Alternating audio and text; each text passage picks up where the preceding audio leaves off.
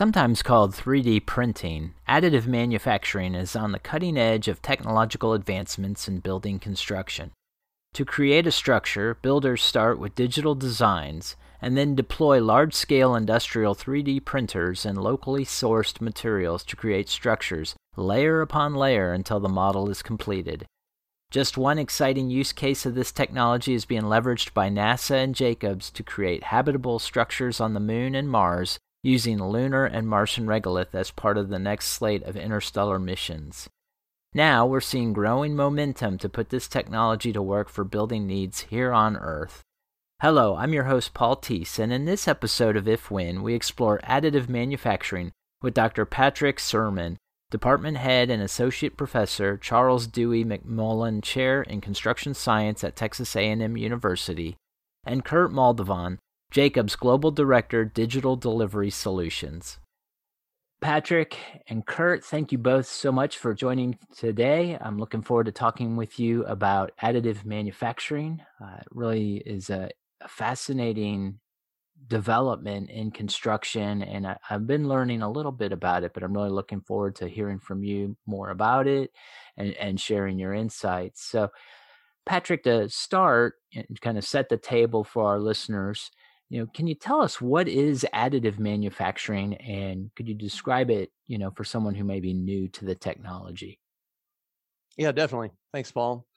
I think the best way to define it is using the astm iso standard 52900 which came out in 2015 and it's easy to see why people would be confused because even within the first few sentences of that standard they say that additive manufacturing is actually three different things. And the thing uh, of those three that people most usually identify with additive manufacturing is actually the last one, which is additive shaping, using some kind of a feedstock, maybe extruded plastic filament in a, a MakerBot 3D printer is probably what a lot of people see these in mm-hmm. uh, K through 12, and definitely in our College of Architecture and Department of Architecture. Uh, we have lots of these maker spaces where people can do rapid prototyping but really there's also subtractive shaping and formative shaping. So even starting with a large block of something like a cnc machine and mm-hmm. extracting things from it until you have the item that is also con- considered additive manufacturing. And then that last one would just be like adding directed energy or just doing densification or seaming things. And but primarily through additive manufacturing people usually associate that with 3d printing mm-hmm. uh, or the smaller scale extruded plastic filament uh, 3D printing. It's kind of fascinating. You made me think of that old Michelangelo quote. You know, it's uh, he he saw a block of marble and he just carved until he released the angel within it. You know, so uh, it's kind of interesting. I, I never thought of additive manufacturing as also something where you're taking like raw material and you're chipping away at it until you have like a finished product. So, so what problems are being addressed you know by additive manufacturing how is it uniquely situated to solve for those? Well it's it's you got to look at the scale of the additive manufacturing approach that you're using. Leading up to this i was thinking about really in construction it's a two or three trillion dollar industry and you need every single tool in the toolbox in order to make it happen and and it could just be uh, the material that you're using, but mm-hmm. especially for large scale construction, which I think is primarily what we'll be focusing on today, is typically a, a cementitious material that is placed in usually layers. Like imagine a, a, cake being decorated from the bottom up. This is typically what people think about when they think of 3D printed, additive mm-hmm. manufactured construction. And if you look at that workflow and you compare it to the traditional concrete truck and form work and all of the work that goes into building the building on the outside, then cast mm-hmm. in place concrete for the building, then stripping the formwork, far less labor, far less waste, far quicker, and in an ideal world, much safer, less labor, using people's brains instead of their brawn. Mm-hmm. And so all the things that we hope to get rid of in the dull, dirty, and dangerous world of construction, it's it, has been described as the panacea. But I, obviously, as we talk about it here, I mm-hmm. think you'll see that it's still emerging, but it's exciting with the realm of the possibility that it could help solve. Mm, it's interesting, and I bet there probably, and you know, we may not get much into it today, but I, I bet there are probably some synergies to be had with like generative design as well, so that when you're using additive manufacturing, you know, like you were saying, as far as like proper wa- uh, waste management, you're not, you know, so you're using your resources to the optimal effect, and you're not that additive man- manufacturing is allowing you to use resources without a bunch of superfluous uh, material.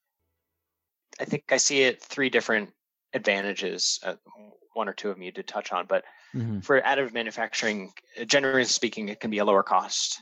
It's faster and mm-hmm. it's more sustainable.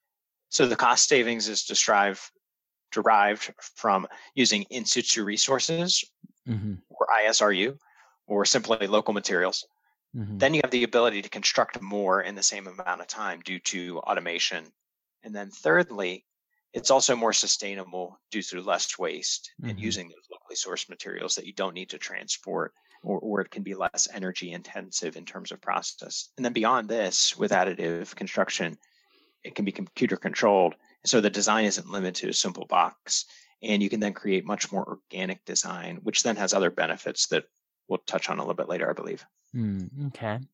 That is fascinating that, you know, it allows you to use the uh, the in situ uh, resources and you know so that you are properly managing your resources are there any challenges kurt to using additive manufacturing that still need to be overcome perhaps like structural integ- integrity challenges building code challenges anything like that absolutely i think pat mentioned the astm standard but mm-hmm. the biggest question that we had internally when when we first started investigating is large scale additive construction, additive manufacturing an area that we could dive into was mm-hmm. related to getting something through code officials and, mm-hmm. and approving authority to say how can we show that something that's been additively constructed meet uh, specific structural requirements will it stand up to the seismic zone seismic requirements mm-hmm. and depending upon where you are in the world where you are in the united states different code officials may have a different opinion. Uh, we do know that for certain types of construction, maybe semi-permanent type mm-hmm. of construction, that there are less restrictions on the types of approvals that need to go into it. Certainly, we want to build something that is safe, mm-hmm. and certainly we have people, engineers, if you will, that understand the materials that are going into the additive process and specifying materials that meet code. Uh, mm-hmm. Uh, but that is a big question, and I think Pat, when when we talked previously, you've shared some other anecdotes related to review and, and code challenges. Yeah, definitely. We have a large Center for Infrastructure Renewal here at Texas A&M, and obviously we have asphalt and concrete experts here at Texas A&M. Mm-hmm. But one of the things that they identify is that the whole industry is biased towards concrete production, and construction is so risk averse that we don't typically want to use new materials we don't want to innovate because we sort of associate innovation with the unknown. And when it comes to life safety or factor of safety on our buildings, as as evidenced by some of the recent disasters in the news in Mexico with their metro line, the Florida International Pedestrian Bridge in Miami, mm-hmm. there are all these challenges that we already know with all the codes and all the reviews that we currently have. There's still risk, and even one life loss uh, would be would be catastrophic. But mm. so just to get it to actually work is is really challenging. And I, I have seven different challenges that came from a, a paper that was done by a young talented captain named Janae Jagoda mm-hmm. at the Air Force Institute of Technology, working with Lieutenant Colonel Andy Hoisington, and and she reviewed three thousand six hundred ninety nine papers. Wow! But yeah, uh, from 1998 to 2018, and she found 281 that really nailed it down and, and did a classification of, of these. And the seven for the hardcore additive manufacturing people out there, you, you've all faced these challenges. But first would be material rheology. That's basically like the flowability. Mm-hmm. Then structural integrity, the anisotropic nature, where it responds differently to forces in different axes. Process scalability, it's kind of a, a one off linear fashion, even though it, it could be mass produced suitability to adverse environments, but using in situ resources, if if that can be mastered, there's been a lot of work in that area. The complete automation of going from a BIM file or a SolidWorks file or, or Revit file or other things is is hard to do, although desired. Mhm. Unknown environmental impacts that you're still using probably a Portland cement based material, uh, which we know the challenges of that creating eight or nine percent of the overall CO2 of greenhouse gases, and then just really uncertain costs because it hasn't been optimized. And so that all of these reasons are keeping it from being uh, wide widely adopted. Hmm. Now, Kurt, you've you've spoken before about materiality in the context of additive manufacturing. Can you explain for our audience what you mean by materiality and its relationship to AM? Yeah, so I think of it like baking a cake.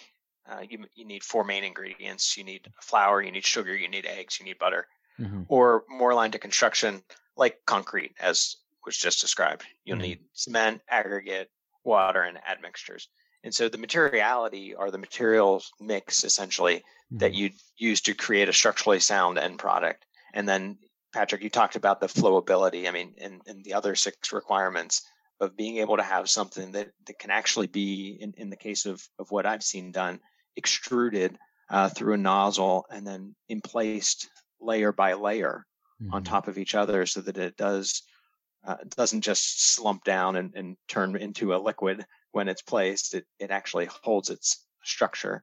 And then thinking about the ability to self-support you know and and i believe from again other research that i've spoken to that looking at the types of printers that are being used to think about doing things like i mentioned earlier that are more organic so if you have a free form multi-axis print head uh, rather than a very rigid xyz type printer you can Mhm. start experimenting with designs from nature which in themselves are, are much more appropriate for self-supporting structures and that gets us out of the typical box of creating a box Mhm. and, and thinking about things that are are much more avant-garde in, in terms of of architecture Mhm. and so you have to get that mix right you have to have something that is able to be supportive but also you have to have the ability to place potentially slide in rebar, use those additional materials that Patrick was talking about to, to give you that structural integrity, whether it be a carbon fiber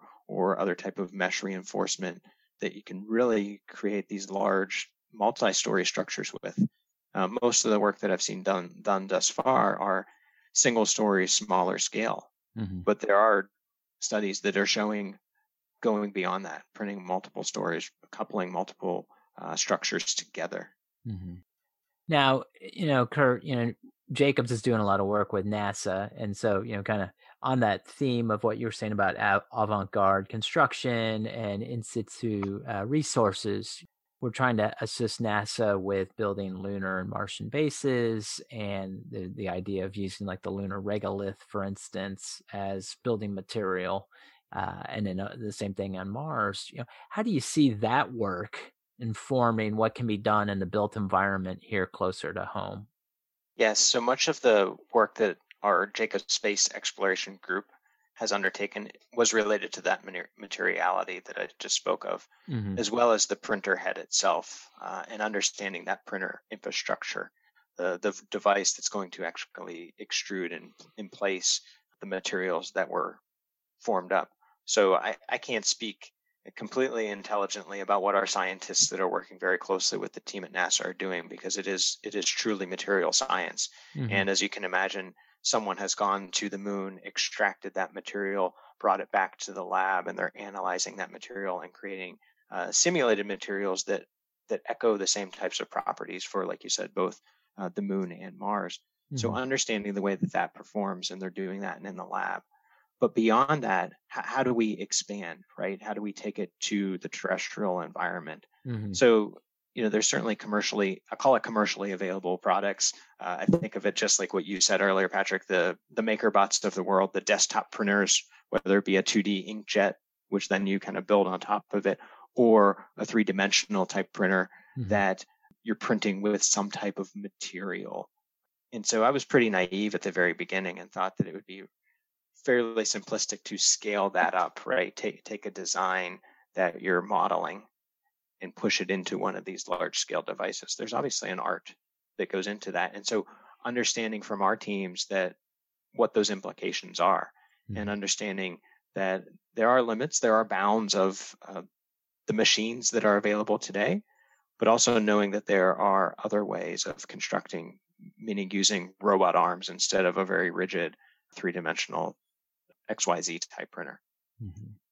Now, Patrick, you earlier you had mentioned uh, Portland cement, and you know you were talking about that it had some environmental impacts, and you know I understand that in terrestrial construction, Portland cement's fairly standard material, but it, it's also a contributor to uh, CO2 emissions. So, how can additive manufacturing allow us to use other materials that might be more environmentally friendly? Well, you're still going to have that same recipe that Kurt mentioned earlier. You, you've got the the ostensible gravel and the gravel glue, it, but the gravel glue doesn't have to be Portland cement. It could be geopolymers. It could be anything that will activate as a binding agent to bring the material together.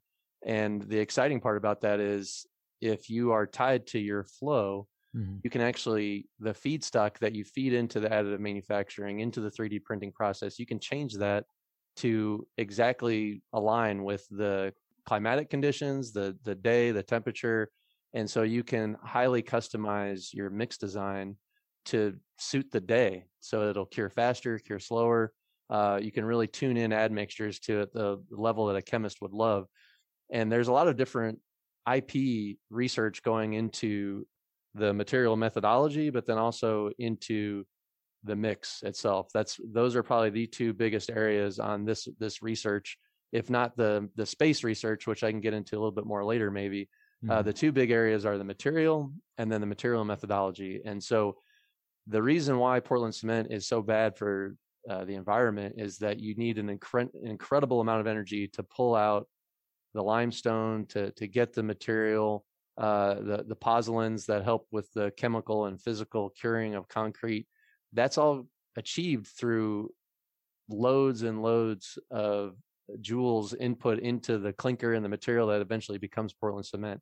And because of all that energy, that's what helps activate that process. And so you're going to have to find something else that has as much potential energy as Portland cement. And that's just very hard to do. It'd be like trying to pour a Coke into your car engine as opposed to some gasoline, which has been optimized to do the job. Portland cement is is human designed and created to optimize that gravel glue job, and it's hard to find a geopolymer that is comparable to Portland cement. But there's been a lot of work out there on things uh, that also exist in the state of Texas. As long as I'm giving Texas a plug, mm-hmm. uh, the caliche clays and the types of things that cause a lot of trouble.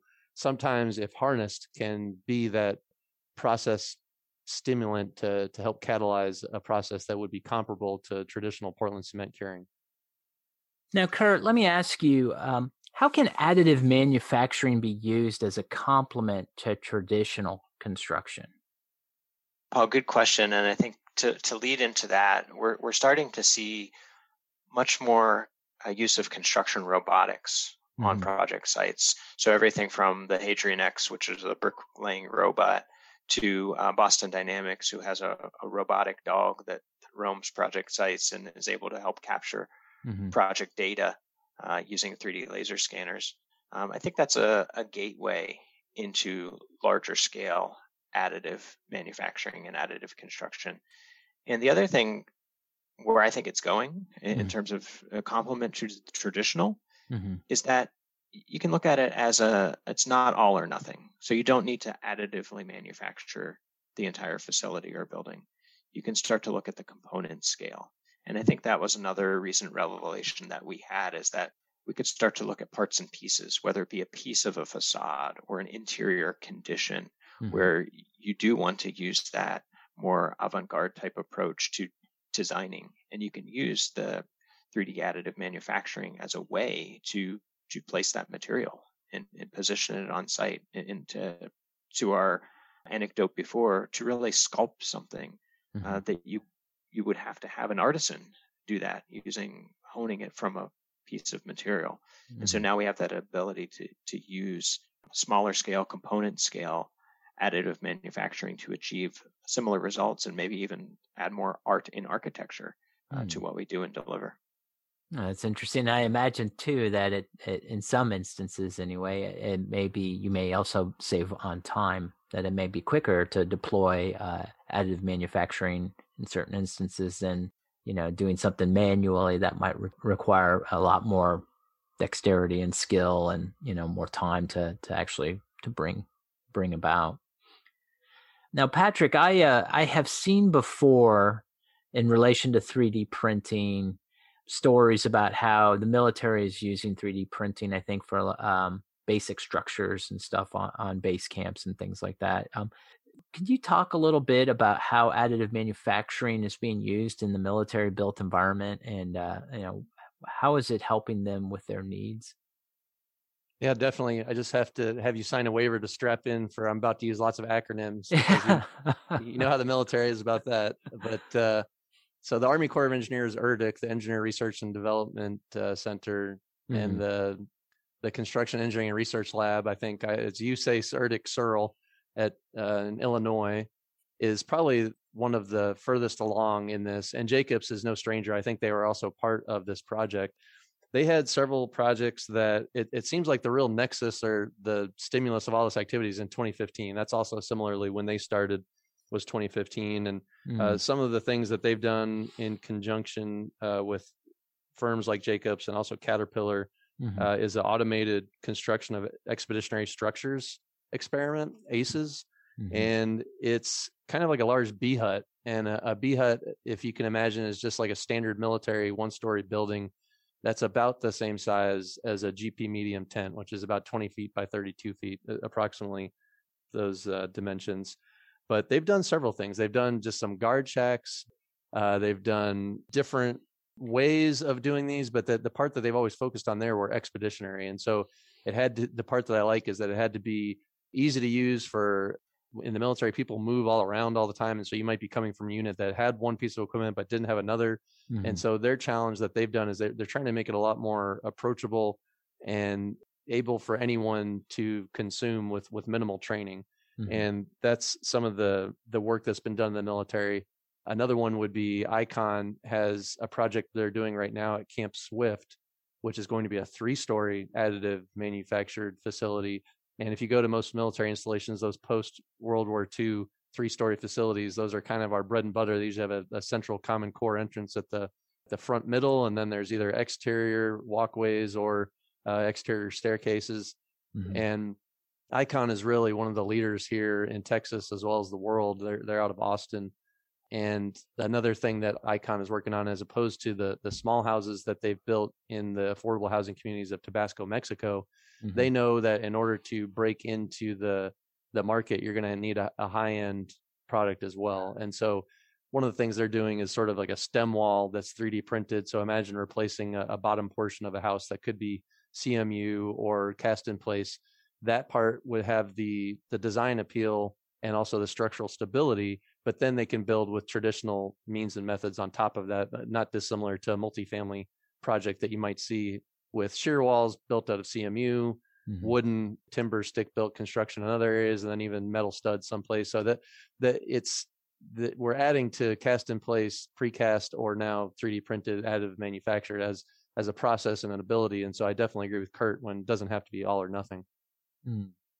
My last question for today, uh, for you, Kurt, is where do you see additive manufacturing technology headed in the near future, and what are the potential use cases that loom on the horizon?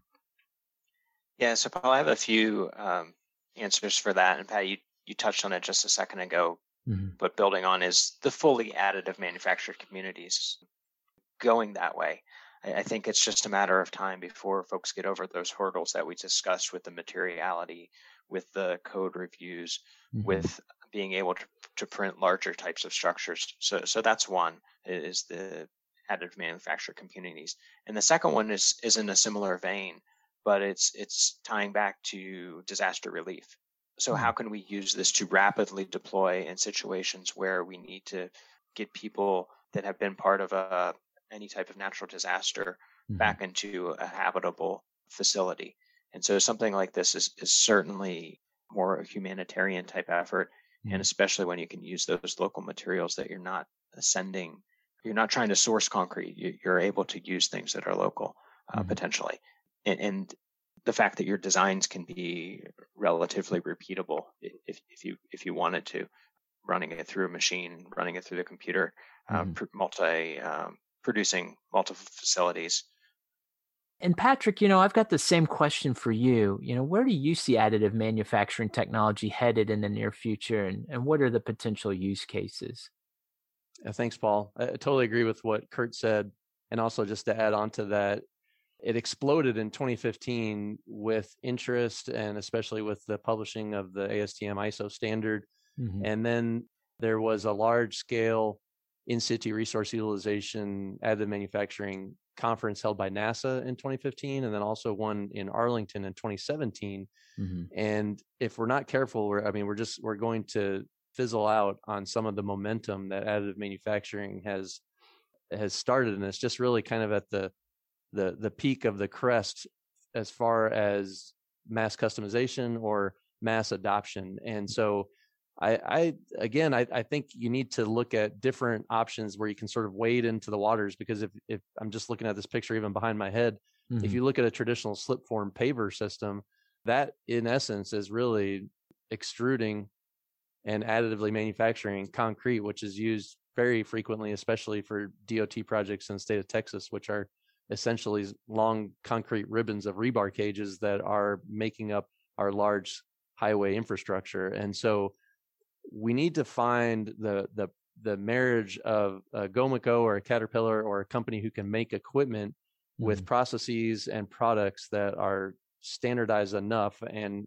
in line with standards so that we can make it easier to achieve to hopefully realize all these these hopes and wishes that we have for better environmentally sustainable and less crew complement higher education and abilities for the the people who are working with the equipment and and just always bigger better faster stronger mm-hmm. and so it it it has these potential benefits but they have not been realized yet and so that's that's the danger with something like this is that if it if it was big in 2017 and right now all we're doing is talking about it in 2021 then we're not going to see it get a large market share hmm.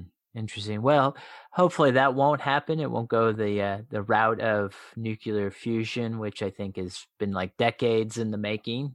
You know, it goes back to the 70s. So, in comparison, additive manufacturing is still, of course, in its early days. But, and I suspect too that as it's you combine the power of additive manufacturing with things like generative design and AI, and you know, you're starting to see things like the idea of smart concrete you know embedded sensors in concrete and roadways to help you know with data transference for like automated vehicles and stuff. I, I have a feeling that all this technology is going to cooperate with each other and help push each other further along. So we will see but uh, well, Patrick and Kurt, uh, I want to thank you both so much for your time today uh, and sharing your insights on additive manufacturing. I, I, really appreciate it, and I'm looking forward to uh, learning more and, and seeing how how it develops. So, thank you.